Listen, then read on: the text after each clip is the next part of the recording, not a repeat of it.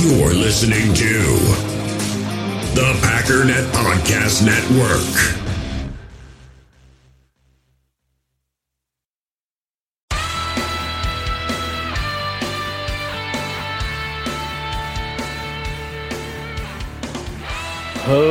Ladies and gentlemen, welcome once again to the Packernet Podcast. I am your host and resident panelist, as always, Ryan Schlip. Check us out online, packernet dot com. Find me on Twitter, pack underscore data. Well, um, I do apologize, first of all, for getting the podcast out late. Um, I was a little torn on how to go about this because, as I posted on Twitter just now, um, I wanted to stay up for New Year's. Haven't done that in forever and just felt like it. Plus, some of the kids are getting older, and it's like, you know what? Let's just stay up. So we did. Um, I always did that when I was a kid with my parents. I'm the no-fun parent that's like, nah, dude, we're going to bed. Sorry. I also just realized we were kind of D-bag neighbors. Maybe it was more uh, common, I guess. I don't know. But, dude, we go upstairs with or outside with party poppers and those little spinny things and the little blow horns and making all kinds of noise. We weren't the only ones necessarily, but I'm positive that we're neighbors that we woke up. Like, the guy directly next door was like ninety years old. He probably hated us with a passion. I know he did. He was a nice guy, but you know, when you're a kid, you don't really know stuff. And then when you get older, you're like, oh, we were those neighbors. I didn't know. That and my dad was a drummer, which, I mean, he was in the basement when he did it, but I'd walk home from school once in a while and I could hear it, you know, half a block away, like, oh, dad's drumming, sweet. That and the occasional visit from the police, you know. Man, we were those neighbors. That's crazy. Anyways, so yeah, I stayed up and all that. So um, here's the deal. Uh, half of this is already recorded with my score predictions.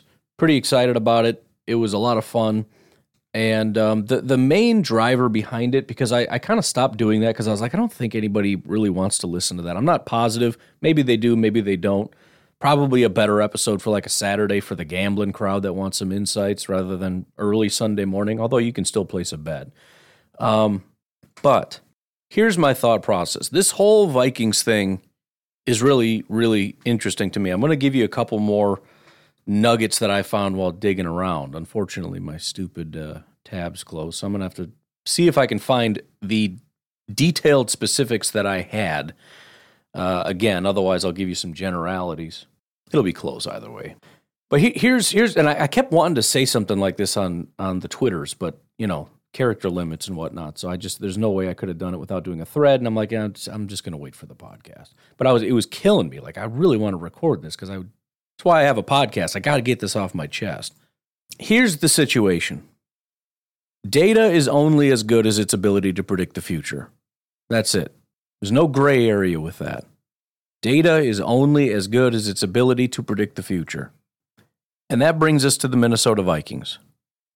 Minnesota Vikings fans are convinced that, and I don't think they realize they're doing this, but they're challenging all of conventional wisdom on what it means to be a good football team, or at the very least, that there is context that's missing, which is entirely possible. I'm sure um, our view on these things, you know, when when you talk about these these extremely complex machines that run algorithms in this billion-dollar industry that is sports gambling, obviously getting information right is very, very important. And that's why I sort of dismissed that one video I played with the guy saying, oh, Vegas is just stupid, and you know, they, they just want to get equal amount of bets on both sides. Come on, man. No chance. There, there is unlimited amounts of money you could make in sports games. And it, it, I mean, honestly, there, there. I remember a while ago, they had on like DraftKings and stuff. You know how they have those big tournaments where there's like five hundred thousand people that are in them? And, you know, if you get in the top one hundred, you can make like a hundred bucks. You know, it's like a three, two dollar, five dollar buy-in, whatever. You can make like a hundred bucks if you get in the top one hundred, but you can make like a million dollars if you get to number one.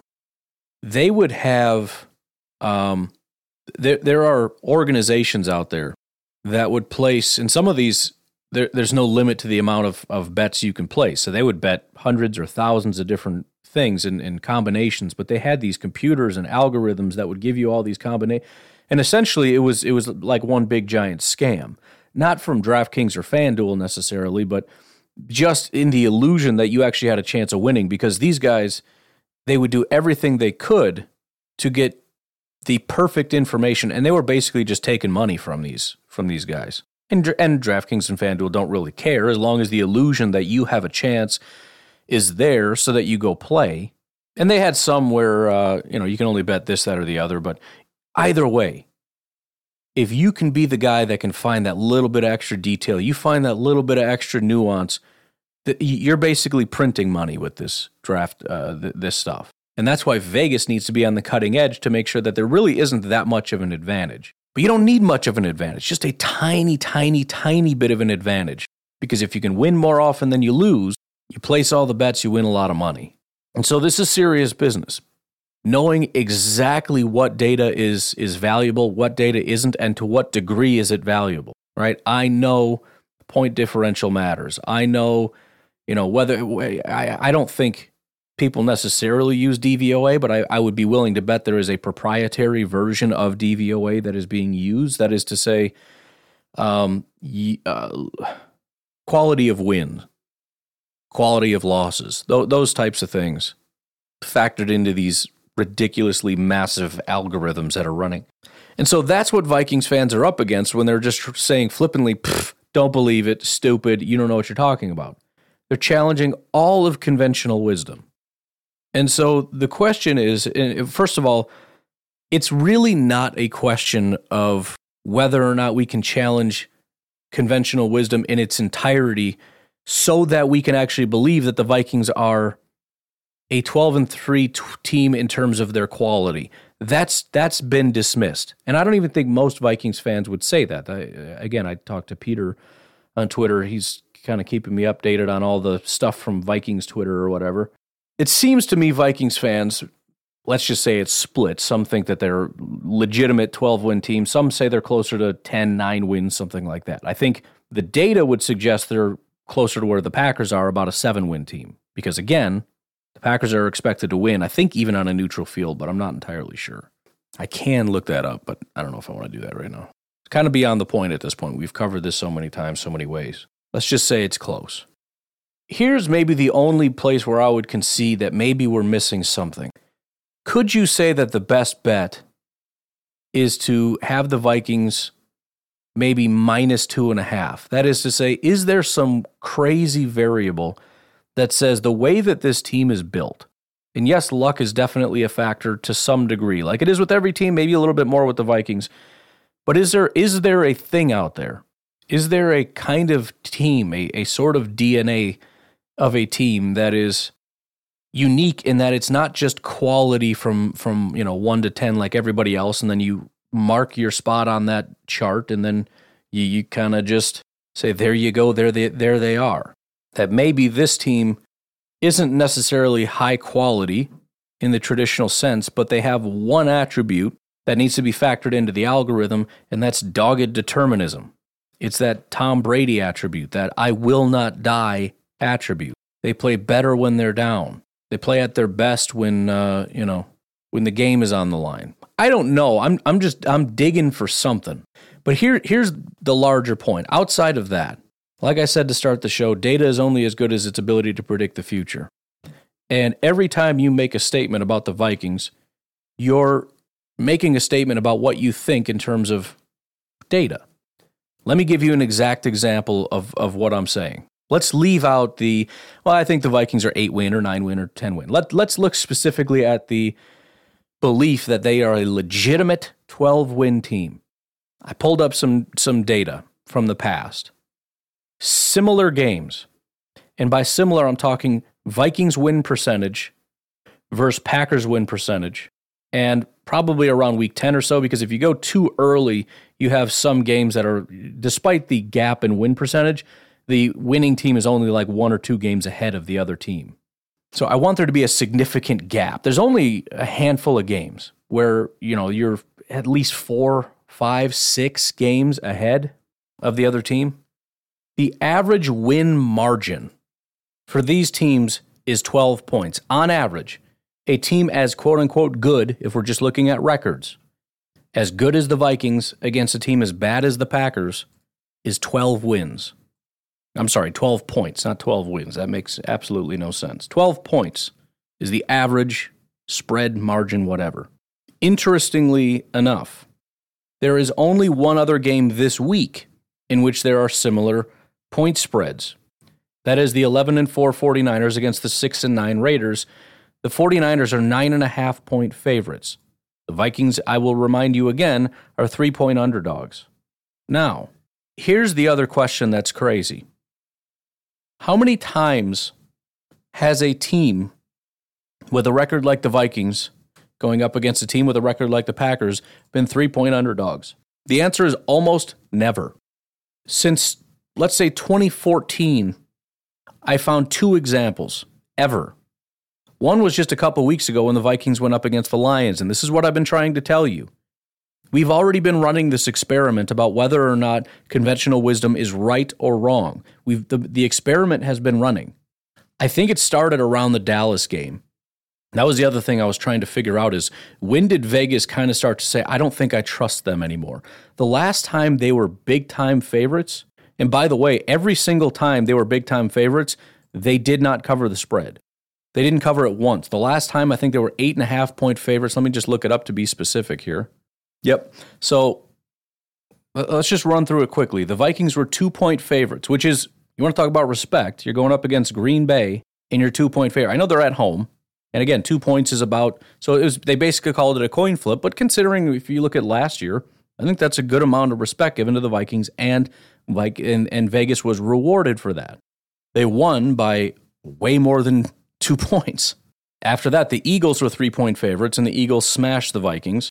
Uh, the Vikings were six and a half point favorites against the Lions, and they only won by four. Again, the only time they've had these sort of, let's call it more than four and a half, because four and a half was the biggest uh, spread they had against the horrific New York Giants, uh, they underwhelmed. The Vikings were four-point favorites against the Saints. They didn't cover that. They only got three. They were eight and a half point favorites against the Bears, and they won by seven, which is close, but again, they keep overestimating the Vikings, and so Vegas kind of had to kind of had to kind of kind of kind of kind of gear that got, got got got got down, developing a stutter in my old age. So then, when they started becoming like three point favorites and whatnot, they would they would cover that, and then they beat the Bills, right? That's kind of a big deal. So now you go up against the Cowboys, and the Cowboys, um, well, it's still kind of weird. You look at the Cowboys, the, the Vikings were eight and one, the Cowboys were six and two. It was in Minnesota, and the Cowboys were two and a half point favorites. Even that is kind of weird, especially when you factor in, if you look at who else is being disrespected by Vegas, when I ran some of these numbers and whatnot, the only other team that would consistently pop up is the Cowboys. They also have this fraud factor. So you have a fraudulent six and three team going up against a fraudulent eight and one team in Minnesota, and the Cowboys were two and a half point favorites. And the Cowboys won forty to three. So I don't know what happened. It almost seems like after the Bills game, because Bills were only six and a half point favorites and the Vikings won. And at that point, something switched and they're like, mm, I don't know. Very weird. Then the Vikings at home against the Patriots, only two and a half point favorites. They did cover that. Then the Vikings at home again against the Jets, who again were quite, they, they had a seven and four record, but were on a deep, deep slide. Probably had replaced their quarterback six times at this point. Only three-point favorites. Yes, they covered that. And then again, around the time of the Lions game is when it seemed like something really, really flipped. Five and seven Lions, ten and two Vikings, and the Vikings were on a, uh, I mean, at least a two-game win streak, and they made the Lions two and a half point favorites, and And again, this is where the experiment really starts for me, because this is when it became very clear that everybody, including Vegas, has now declared the Vikings as complete frauds. This is where Vikings fans started coming out of the woodwork and screaming, this is ridiculous, this is wrong, Vegas is wrong, everybody's wrong, and what happened?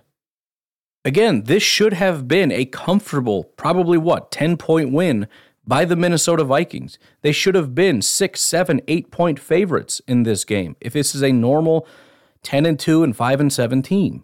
And again, the notion that the reason the Packers are three-point favorites is because everybody's so high on the Packers is not true. They were just underdogs against a middling Miami team. This has nothing to do with overrating the Packers. Everybody fully understands what the Packers are.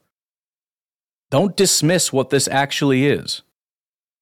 When we say this is historic in terms of the fraudulent nature of the Minnesota Vikings, it's also being bore out right here. So this was test number one. Vegas put their foot down and said they are officially frauds to the point that I will declare the Lions two and a half point favorites. And that was called ridiculous. And the Lions won. Then there were three and a half point favorites against a horrific Colts team and had to take them into overtime and won by three. They did not cover the spread. And then another t- horrific Giants team who's won, you know, again, one game in, in the last seven or so, the the four and a half point spread at home. So we're talking neutral field, like two point favorites. They didn't cover that spread. Only won that game by three. And now again, Packers in Green Bay, clearly better than the Colts and Giants. No matter what you think about the Packers and how much they're struggling, and they are, the Packers are significantly better than the Colts and Giants. And the last two games were at home. If you subtract out, let's just call it two points, they were one and a half point favorites against the Colts and two and a half point favorites against the Giants. And those are two of the worst teams in football on a neutral field. They barely beat those two teams at home. The last time they were on the road was against the Lions. The Lions have been slipping. They lost. Before that, they barely beat the hapless Jets, and that was at home. They've been at home a lot. I mean, it's at home, at home, at Lions, at home, at home, at home. This whole stretch, starting with the Cowboys, has been at home. And again, if if you look it up, and I will I'll give you the specifics here, twenty fourteen was the last time I found something similar. Here are all the examples I can find, depending on the settings. I tweaked it to uh, include a couple others, but it's still going back to twenty ten. I have one, two, three, four, five, six, seven examples in what, thirteen years? Two of them are the Vikings. Vikings right now and the Vikings against the Lions. The most recent was Chiefs-Chargers. The fourteen and one Chiefs at home against the six and nine Chargers in twenty twenty. Do you know why the Chargers are favorites? Because it was the last week of the season and they were pulling their starters. So we can scrap that one. Okay, fine. What about the next one? You have the ten and four Texans and the seven and seven Eagles in twenty eighteen. Now again, that's nowhere near as big of a spread. seven-win team against a ten-win team. This week you have a seven-win team against a twelve-win team. But we'll call it close. This one is a little bit more iffy with the Houston Texans, but I can still give you the reasons. For example, the uh, Houston Texans running back in uh, you know their their run to success. You know, so Deshaun Watson was a quarterback; he was still healthy. Lamar Miller was their top back; he was out. Also, Will Fuller, their number two wide receiver behind DeAndre Hopkins, he was out; he was on I R. Is that enough to push this? I kind of think so, because the other thing at play here is that the Eagles really turned it on around week twelve. They beat the Giants, they beat the Redskins, they lost in overtime to the Dallas Cowboys on the road, and then beat the Rams on the road, and were heading into Houston. So they were a, a, a team that was four and six and ended up seven and seven by the time they got to Houston. So similar to the Packers, they had kind of turned it on, but also Houston had some injuries. Houston, by the way, not really declining anywhere. They weren't on a on a big skid necessarily. And so, so ultimately, you did kind of have two relatively evenly matched teams. Plus, the, the, the Texans did, they, they had a big win streak. Then they hit their injuries, and it was win, loss, win, and then they played the Eagles and lost and then win. So that, that's when it started to get volatile for the Houston Texans. So again, you can kind of explain it, and it's it's a close spread, but there you go. Prior to that, Cowboys-Eagles. thirteen and two Cowboys at the six and nine Eagles. Why were the Eagles six and a half point favorites? Again, week seventeen. What does that tell you? They're pulling their starters. Prior to that, twenty fourteen, the eleven and four Cardinals against the seven and eight 49ers. Why would it be? Well, again, week seventeen. And then prior to that, Cardinals at Rams, again, twenty fourteen. Um, you've got the ten and three Cardinals, six and seven Rams. The Rams are six-point favorites. Why? Because the Cardinals lost their quarterback a few weeks prior. And so Vegas didn't see them as the same team anymore. So again, you've got three of these games are week seventeen where they're pulling their starters. One of these games where the starting quarterback was out. The other game, and again, the Texans-Eagles, it was only three-game difference, ten and four and seven and seven. So they're already relatively equal. You got the Texans starting to lose games. You got the Eagles on a win streak. The Texans lost their running back, their starting running back, and their number two wide receiver, Will Fuller. And the Eagles at home are just two-point favorites, meaning they're roughly roughly even on a neutral field, possibly slightly in the Texans' favor still. Okay, all that said, explain the twelve and three Vikings being three-point underdogs to the seven and eight Packers.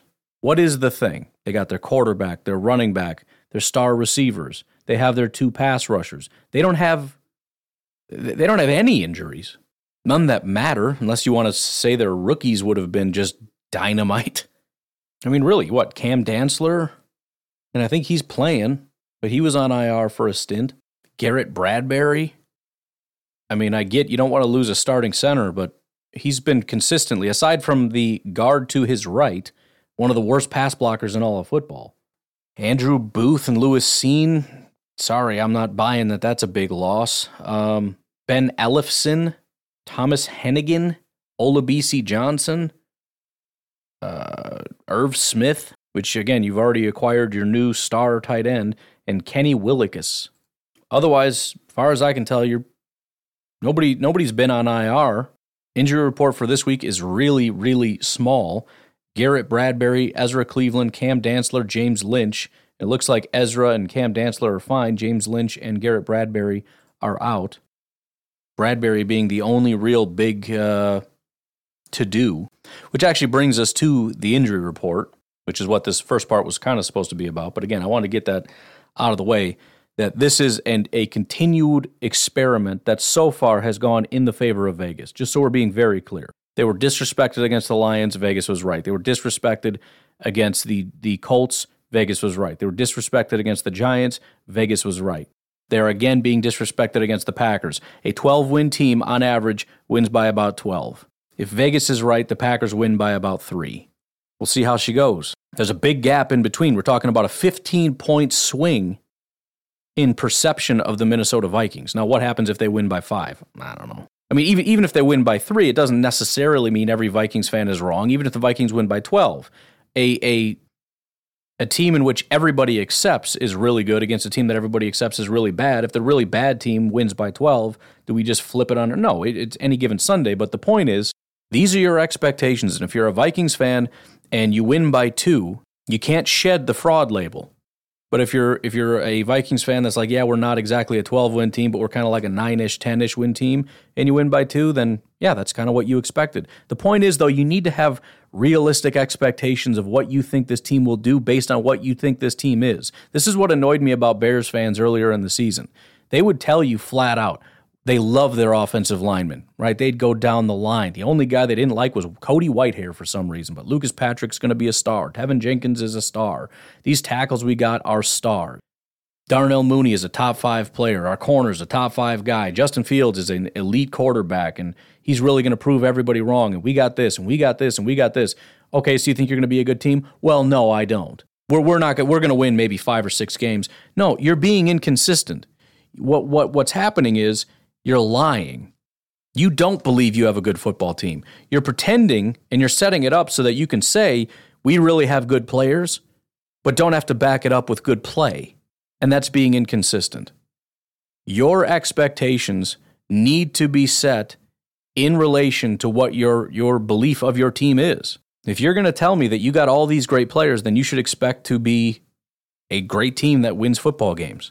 You can't say we have a good quarterback, good offensive line, elite running back, elite wide receiver, great tight end in, in Kmet, really scary pass rushers, and they were going around saying they had the best front in the N F C North, a top ten corner, a top ten safety, plus they drafted a safety in a corner, an elite linebacker in Roquan. Yes, he's gone now, but it doesn't change the fact that earlier in the season. And I know a couple people left, but not a ton. I think they lost Roquan and, uh, what, Floyd since the start of the season. It doesn't change their their perception of Al-Qadim Muhammad and all the other guys. They Oh, they had the most depth is what it was. They had the best depth at pass rusher. So so that works wildly against them as they lose one guy and then complain about it. But again, what if if I take everything you're saying and pump it into the old algorithm machine, you should be about, what, a ten, twelve win football team? Oh, no, no, no, we're going to win four. You're lying. Especially if you also believe we have a great head coach and a great G M. You have a great head coach with a lot of talent and you can't find a way to win games with it? That doesn't make any sense. If you're going to tell me what you think, that's fine, but I'm going to expect consistency.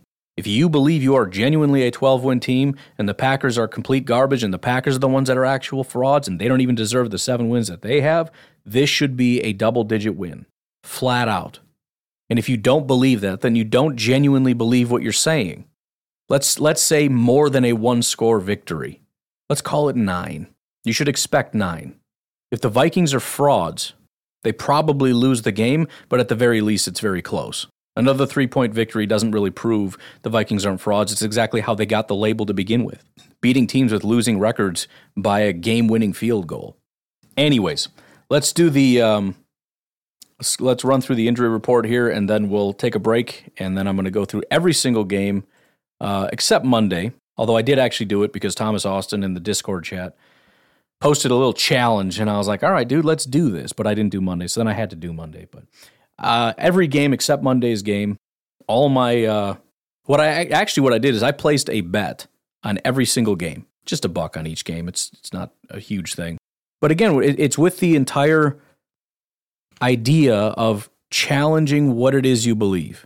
I believe that I'm using a fairly good metric. And yes, there's any given Sunday, but the point is when you spread it aco- across a, lo- a large sample size, you'll see more and more and more hits than just a random sample. So we'll see. And then as some lose and some win, you, you start to kind of tweak how you go about this. And I think it's fun anyway. I wish I had started this earlier because I'm I'm really starting to get into the numbers and gambling aspect of this. Not even so much from a gambling, like I want to make a bunch of money. Just I find it fascinating, and I kind of feel like it's a lane that I could absolutely get into because I'm a I'm turning into a complete numbers nerd.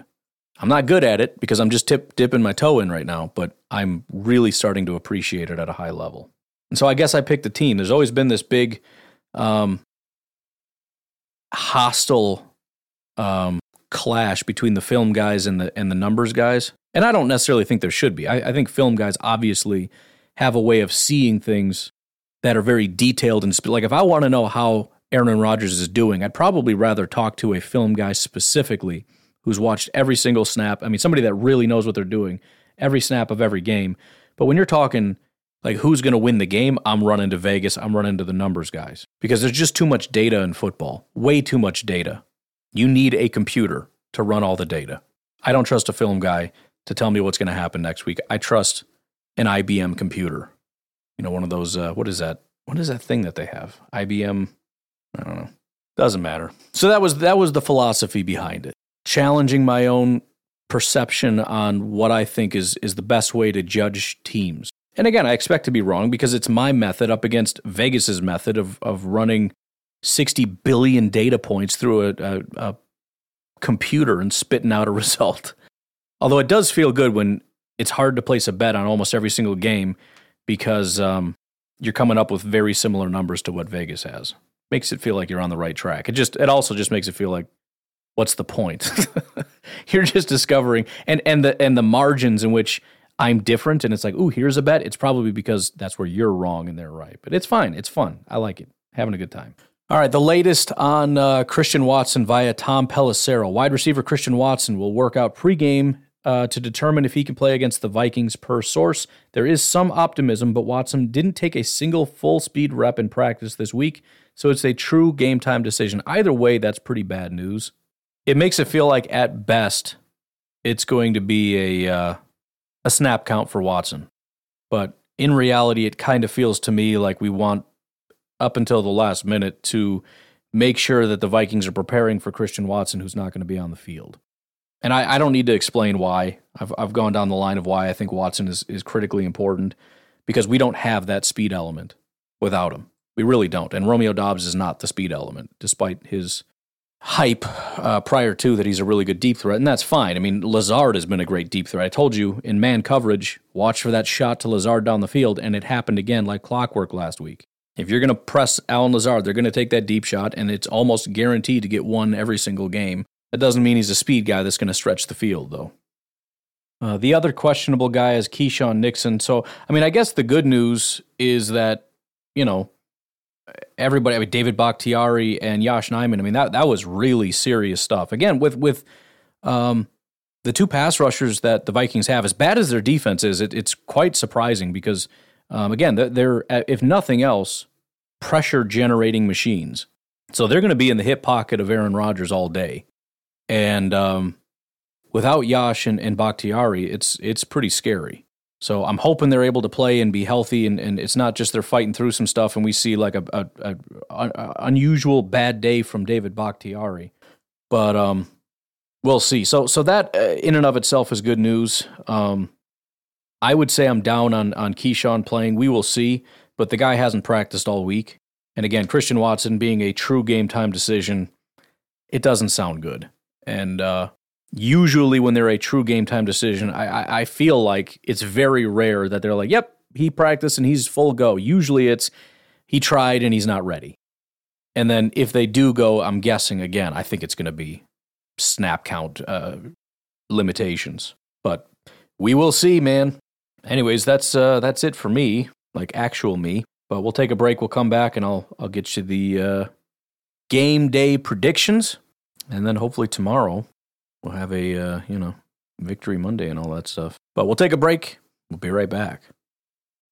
In the hobby, it's not easy being a fan of ripping packs or repacks. We get all hyped up thinking we're going to get some high-value Jordan Love card, but with zero transparency on available cards and hit rates, it's all just a shot in the dark. Until now. Introducing Slab Packs from arena club dot com, the only repack that provides real value, a complete view on all possible cards, and clear hit rates for each one. Now when I buy slab packs on Arena Club, it finally feels like I know what I'm getting. And honestly, the best thing for me and my son is the fact that we're kind of novices into this.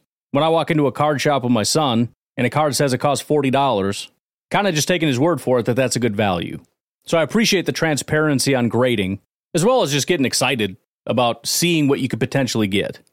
Right now, you can get ten percent off your first purchase by going to arena club dot com slash pack daddy. Wow, that's crazy offer. ten percent off a four hundred dollars slab pack. That's forty bucks right there. Anyways, that's arena club dot com slash pack daddy for ten percent off your first purchase. We all have smartphones, and we all know they're pretty amazing, but they also can be amazingly distracting, especially when we're around other people. So U S Cellular wants us to reset our relationship with our phones by putting down our phones for five. That's right, a company that sells phones wants us to put down our phones. And to see what we find, learn more at uscellular.com forward slash built for us.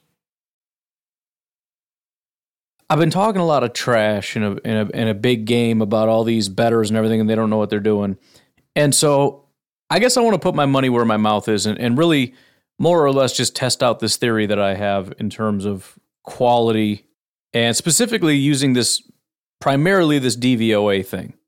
And I know there's more to it than that, but I just, just as a baseline, I kind of want to see where I'm at with some of this stuff. Um, because I feel like I can come to some pretty decent conclusions. Um, and so what I want to do is use this data and try to come up with actual bets that I'm going to put actual money on. And we'll just see how I did, because then we'll have an actual monetary record of these things. So I want to rip through the games real quick. And you know I can't do anything real quick, but we're going to try anyways. First game, Arizona, Atlanta. And, and the basic premise of these things is that I'm going to start with sort of a baseline of using the D V O A, then try to grab any additional information I can to try to round out my thoughts and then make an official bet, and leave it at that. So first of all, for Arizona and Atlanta, depending on, because remember, there's always two scores that you get. There's there's looking at Arizona's score totals, uh, points and points against compared to Atlanta's D V O A, and Atlanta's points compared to Arizona's D V O A. I'm also doing home and away. The one score total has Atlanta blowing out Arizona to twenty, twenty-nine to twenty. The other has it much closer, but nineteen to eighteen. So Arizona, I've got pretty solidly in the about nineteen, twenty points. The question is, will Atlanta score nineteen or twenty-nine? And the biggest discrepancy here has to do with this weird quirk where Arizona's defense is significantly better on the road than at home. And that has me kind of a little thrown off. Now, it's hard to go all in on Atlanta's going to blow them out, considering I have them with a, a barely one, I mean, eighteen point seven to nineteen point one. It's basically nineteen nineteen. It's hard to say that they're going to cover this, um, what is it, three and a half point spread. And so I guess essentially what I'm looking for is a tiebreaker. And if I can't get a tiebreaker, I'm just going to take Atlanta to win. And honestly, when I look at this, shit, I, I, I hate this. I said I was going to bet something. I, if I was going to stay away from one, this is probably the one to do it. If you're looking at twenty to twenty-nine compared to eighteen to nineteen, um, I'm definitely leaning pretty heavily toward eighteen to nineteen. I don't see any massive injuries in terms of like they they just lost their quarterback for the season or anything like that. Here's the issue, though. If you look at Atlanta's offense, and yes, they are significantly better at home, but still, um, the last couple weeks, nine, eighteen, sixteen, thirteen, they did score twenty-seven against the Bears, then fifteen, then seventeen, then thirty-seven against the Bears. It's mostly, what, thirteen to eighteen? I have them projected at nineteen. Both teams are on massive losing streaks. Um, Arizona has lost five in a row. Atlanta has lost four in a row. I really don't even want to touch this one because it's one point. So I think we'll see. I don't want to leave them all, but we're talking about one point, and not even. eighteen point seven compared to nineteen point one. It's not even a half a point difference. And the problem is with Atlanta getting a, you know, you know what I should do? What I could do anyways is take Arizona's, I could take Arizona at three and a half. In other words, I don't think Atlanta will cover the three and a half points. Maybe that's the best way to play this one. Although, again, it's scary to, to have the one-point prediction at twenty-nine to twenty. But Atlanta has not scored twenty-nine points since week eight, and they've, that's actually the only time they've hit twenty-nine points. So I'm just gonna I'm just gonna man up and do it. I'm not gonna put a lot on any of these games. I just want to see how it comes out in the end. Maybe I could hedge that by betting Atlanta wins, Arizona covers. I don't know if it'll even let me do that. Anyways, uh, next game, Bears-Lions. Game is in Detroit. Detroit are six-point favorites, at least via P F F. Let's check with the sports book I'm using that will remain nameless. Yep, six points there too. So this game I've got coming down to pretty much just an absolute drubbing. Um, in one instance, I have it, Detroit wins thirty point seven to twenty point one, so call it thirty-one twenty. The other one has it thirty-three to twenty-three. So this is a six-point spread. And based on how I have it, the other thing I could look at actually is the over-under, which would be interesting. I should have looked at Arizona. Dang it. They have that at forty-two. So that would be an average. Eh, that's, that's still close. I'm good with it. All right. So I should take Detroit to cover the six points because in both cases, I have them winning by ten. The over-under is set at fifty-two. That's right at about what I have it. I have it uh, in one instance, it's at about fifty-one. The other one's about fifty, so I'm not going to touch the over-under, but I am going to have Detroit, which scares the living daylights out of me, covering the six points.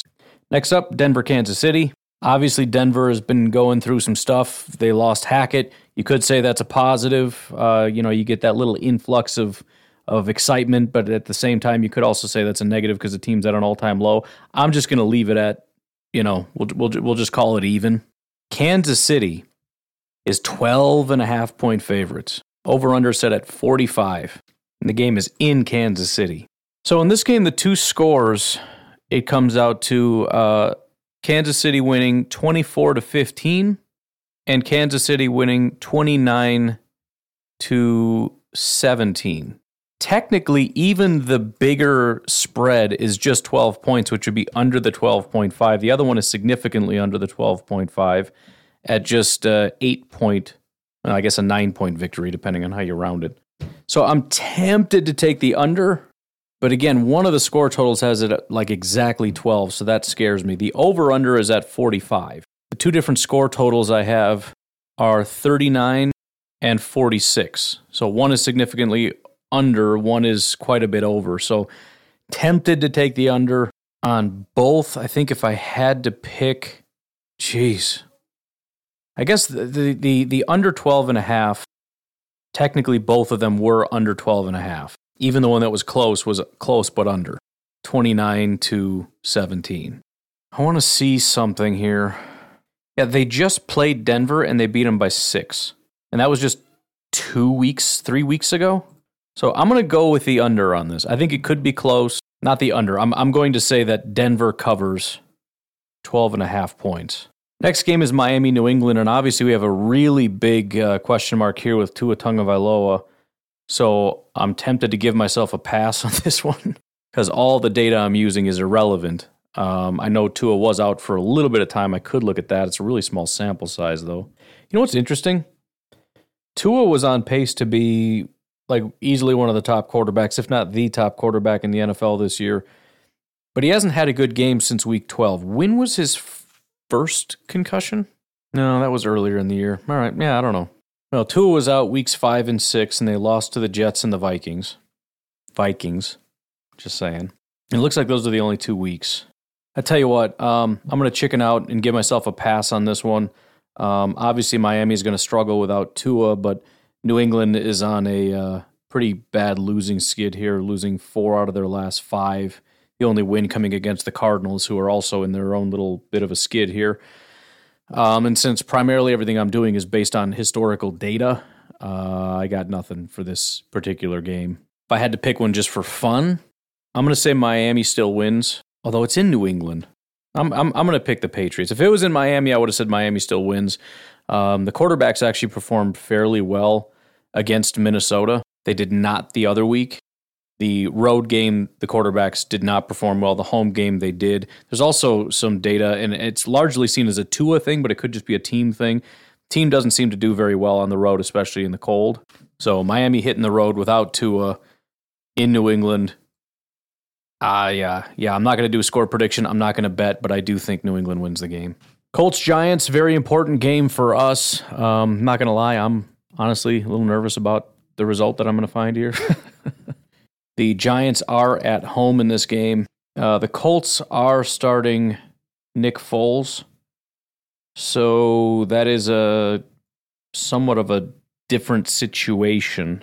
It's hard to imagine after watching that Vikings game that you can get much worse than the Colts and Matt Ryan, but apparently that is the case. Now, it's only been one week, so maybe Foles kind of takes a step forward. But anyways, let's just see where we're at, and we'll we'll kind of go from there and see if there's something else we can glean from this quarterback situation.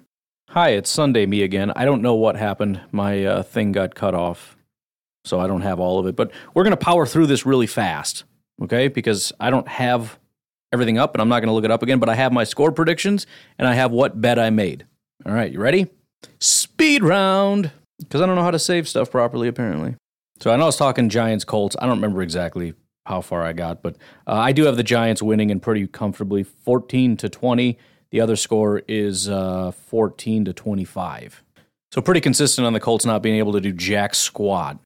And so I picked the Giants with the five and a half point handicap because I have them winning by six in one instance, and I have them winning by eleven in the other. So although one of them is pretty close, when you look at them combined, either way, I have them winning and covering the five and a half points. Next game, Jacksonville Jaguars, Houston Texans. Final scores, I have Jacksonville pretty comfortably around twenty-five twenty-six. The official scores are twenty-five and twenty-five point eight. Houston, I have at sixteen point two and nineteen point one. So sixteen to twenty-five or nineteen to twenty-six are the score predictions for these. Both in both cases, Jacksonville obviously coming out ahead. The Jaguars are only four-point favorites, so I took the Jacksonville Jaguars at minus four because, again, these are very comfortable wins. I have it them winning by, what, nine and six, seven? So I'll take the four. Tampa Bay and the Carolina Panthers. I have Tampa Bay in one instance, and, and some of these I kind of threw out a little bit because it's, you know, I've I've got thirty to eighteen Tampa Bay, and, and Tampa does not score thirty points. So this is largely, and, and here's the thing, though. You got to remember, Tampa Bay, some of these teams are really, really good at home, really, really bad on the road. So you look at it and you say, well, this is a home game, and Carolina's terrible on the road. So I just remember that. I'm not looking it up, but I remember Carolina's terrible on the road, Tampa Bay's really good at home. And so when you factor in their offense, and then the multiplier of how garbage Carolina's defense is on the road, it ended up giving them thirty. I don't think they hit thirty. It might be one of those crazy things where they hit thirty inexplicably, and it's like, oh, Tampa's back. It's like, well, no, it's just a unique situation, whatever. But either way, That is a uh, twelve-point win, thirty to eighteen. The other score I have is twenty-one to sixteen, which is much closer, but it's a lower score for Carolina. Either way, pretty big win for Tampa Bay. Um, and so I went with Tampa Bay in their only three points. Now, if this was a bigger handicap in favor of Tampa, I'd be a lot more nervous because, again, the more realistic scenario is probably the sixteen to twenty-one, which is just five points. So if they had set it at five, I'd be like, I don't know what to do. I'd probably do it just because of the other score that's in here. But uh, at three points, I'm relatively comfortable, especially since, again, Tampa Bay at home is a different animal, and Carolina on the road is a different animal. Cleveland and Washington, uh, very, very close games. In fact, I actually have it reversed. There are only, I think, two games where, depending on the score, I have in one instance Washington winning twenty-one to twenty. The other, Cleveland wins twenty to nineteen, essentially. The the official scores nineteen point eight and twenty-one, so Washington wins twenty-one to nineteen point eight. The other is uh, Cleveland wins nineteen point five to eighteen point five. So very, very, very close. Because it's close, I decided to take Cleveland plus two. And, and by the way, th- this is not the right way to do gambling if you're going to do it, right? I mean, th- this this is the kind of game you probably just stay away from, but because I want to kind of get a larger sample size, I went through every game and placed at least one bet. And so I decided to go with Cleveland and with the two points. Because even in the situation where I have Washington winning, it's a one-point win. So in both of these, Cleveland with a two-point handicap is is the play. But again, very, very close. Not super confident in it, but that's where I went. New Orleans and Philadelphia is just an absolute slaughter fest. Um, sixteen point eight to twenty-nine point three, so seventeen twenty-nine Philly. The other score, thirteen point seven to twenty-seven, so we'll call it fourteen to twenty-seven. These are massive wins. Uh, one is a thirteen-point win.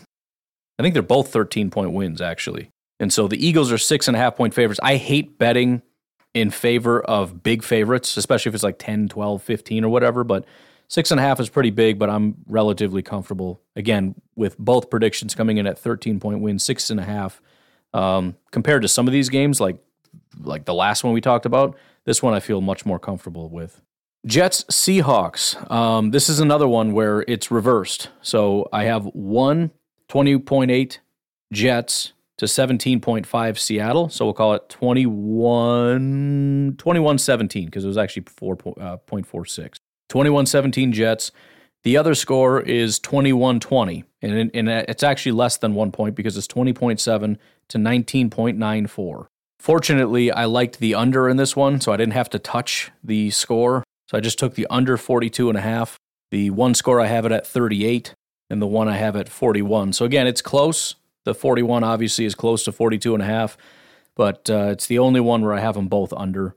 So I like that better than betting on either of these teams as favorites. So I'm going to take the under in the Jets-Seattle game, especially when, again, I'm kind of iffy on the whole Jets traveling across the entire country. Um, to play in on the West Coast. I don't really know. I didn't dig in, and this is an area where you would, if you really wanted to kind of dig into this, West Coast team or East Coast teams flying all the way to the West Coast, specifically Jets flying to the West Coast and all those different variables and how that plays in. But um, for me, it just helps factor into the under. I don't know that it should, but I'm guessing if you look it up, you'll see lower point totals, kind of like you see in bad weather. forty-niners, Raiders, um, relatively comfortable, but not as much as you would think. The one score, I do have twenty-five seventeen forty-niners. The other one, I have twenty-six twenty-four in favor of the forty-niners, just two points. This is another one where the Raiders at home are kind of a different animal. However, given the turmoil and everything else that's going on, I did decide to... Um, well, it looks like what I did is I just picked San Francisco to win. I think I was going to give myself an out to not touch it because I was kind of iffy on it. But I picked the forty-niners to win, kind of a cowardly bet, but it's better than not making one. The the instability at quarterback really just kind of throws me, not knowing, you know, should I just really, should I take the forty-niners with uh, points and everything? The problem is it's nine and a half point favorites for San Francisco. Th- this is one where it was, if it was like three points, four points, no problem. Because even though one of them I have uh, really close, I'll take the quarterback situation and say the two points. If it was like three points in favor of the forty-niners, I'll look at that and say, yeah, the, the three points is fine because of the quarterback and the turmoil and all that stuff. But at nine, I can't do it, especially since my, the, the other, even even the really big score differential I have is only eight. So in reality, I should take the under, but I can't do it because of the quarterback thing. So I just picked the 49ers to win. I'm not going to get, I'll get like fourteen cents out of that, but it's, it's again, it's better than nothing. Uh, Packers, Green Bay, I already kind of explained. However, I ran the numbers a little bit differently today than I have in the past. So when I told you yesterday, I'm going to amend slightly. And rather than picking the Vikings to cover and the Packers to win, I picked the Packers to cover. The new point totals that I have, twenty-four twenty in favor of Green Bay, twenty-eight twenty-four in favor of Green Bay. So that is a four-point win and a four-point win. Don't feel great about three-point, and actually I got it at three and a half, which super sucks. It dropped to three in front of my eyes. I picked the three and a half for the Packers, which I probably shouldn't have because, you know, again, I have a four-point win, pretty scary, but whatever. Decided to go all in, take the Packers at the three and a half, and I placed the bet, and I went back to the screen, and I watched it drop to three right in front of my face. Just, just sucks. So, um, Chargers, Rams, I have uh, another very, very close game. The bigger point spread is nineteen point five to twenty-four point two, so kind of twenty twenty-four, four and a half point win for the Rams. The other is twenty-one to twenty point nine, so nearly a tie game between the Rams and the Chargers. But in both cases, the interesting part, I have the Rams winning and the Chargers are favorited. So I decided to kind of go all in again, and rather than just going with the safe bet and taking the Rams to cover the spread, I actually picked them to win. So that'll make up for my uh, cowardice with the 49ers and the, and the Raiders if the Rams end up winning. Uh, Baltimore and Pittsburgh, I have Baltimore winning in both. In one, it's twenty to seventeen. The other, twenty-three and a half to fifteen. So eight and a half point win and a two point win for Baltimore. I made uh, two bets and made it a parlay because why not? Let's have some fun. Probably shouldn't have because it kind of goes against what I'm supposed to be doing because now both of them have to hit, and that's not really how this works. But whatever, we're having fun. I took the Baltimore Ravens at two and a half points. Kind of an iffy situation, considering one of uh, my point spreads has it at a... Oh, no, it is, it's a three-point win, right? Am I looking at the right game? I think I might have been looking at the wrong scores. I don't know. seventeen to twenty is three points. So, yeah, I, I took them at two and a half, so that makes sense. I was doubting my uh, thought process there for a minute. But then I also took the over. The point total is set at thirty-five only, which is extremely low. Probably should have checked the weather to see if that's kind of what's factoring into that. However, I have it at thirty-seven and thirty-eight, thirty-nine-ish. So I also have it really low, but at thirty-five, I'm going to say that they hit the over. So that's a, it's the one parlay of the day that I did. And then the final game, um, and again, I, I didn't place a bet. I guess I could now, right? Or no, I did place a bet. So I didn't initially on the podcast, but this isn't the new podcast because it didn't save. So here we are. I actually made two bets. So for the Monday night game, Buffalo and Cincinnati, I have Cincinnati winning in both instances against Buffalo. The closer of the two is basically twenty-one twenty-one, but it's twenty-one point three to twenty point eight. The other one that has Cincinnati winning a little bit bigger, twenty-five to twenty-one. So in both cases, Buffalo scores twenty-one. It's either Cincinnati twenty-one or Cincinnati twenty-five. So the uh, two bets I made is the Bengals win, since Buffalo is favorited. Again, I decided to go with the uh, courageous route rather than picking Cincinnati to cover. I'll just pick them to win, get a little bit extra if they do. Plus the odds of a of a of a cover but lose with a one point, one and a half point spread. I mean, if they win by one, then then that would have been the way to go. But I think the odds are a little bit closer in my favor. The other is I took the under. They have it as a pretty high scoring game at forty-nine and a half points. I have it as a more low scoring game. I think the defenses are what's more impressive of these teams uh, when I looked at the D V O A. So I have it at uh, forty-six and forty-one. So pretty big gap compared to the the fifty that they're expecting. So I took the under pretty comfortably in that as well. So that's all I got, folks. Again, not great news. I do have the Packers winning, which is great. I expect the Giants to win pretty comfortably. However, this Washington game is going to be the big one. Um, again, I, I have it split. I've got either way, Cleveland scoring about twenty, nineteen and a half and nineteen point eight. Washington I have scoring eighteen point five and twenty-one. So with Cleveland scoring twenty-ish and Washington scoring either nineteen or twenty-one, um, that's a, that's a big game, man. Big, big, big, big, big. Come on, Cleveland. Anyways, guys, uh, I hope you have a great day, And uh, we'll see how this experiment plays out. Uh, otherwise, you guys have a good one. I will talk to you tomorrow for hopefully Victory Monday. Bye-bye.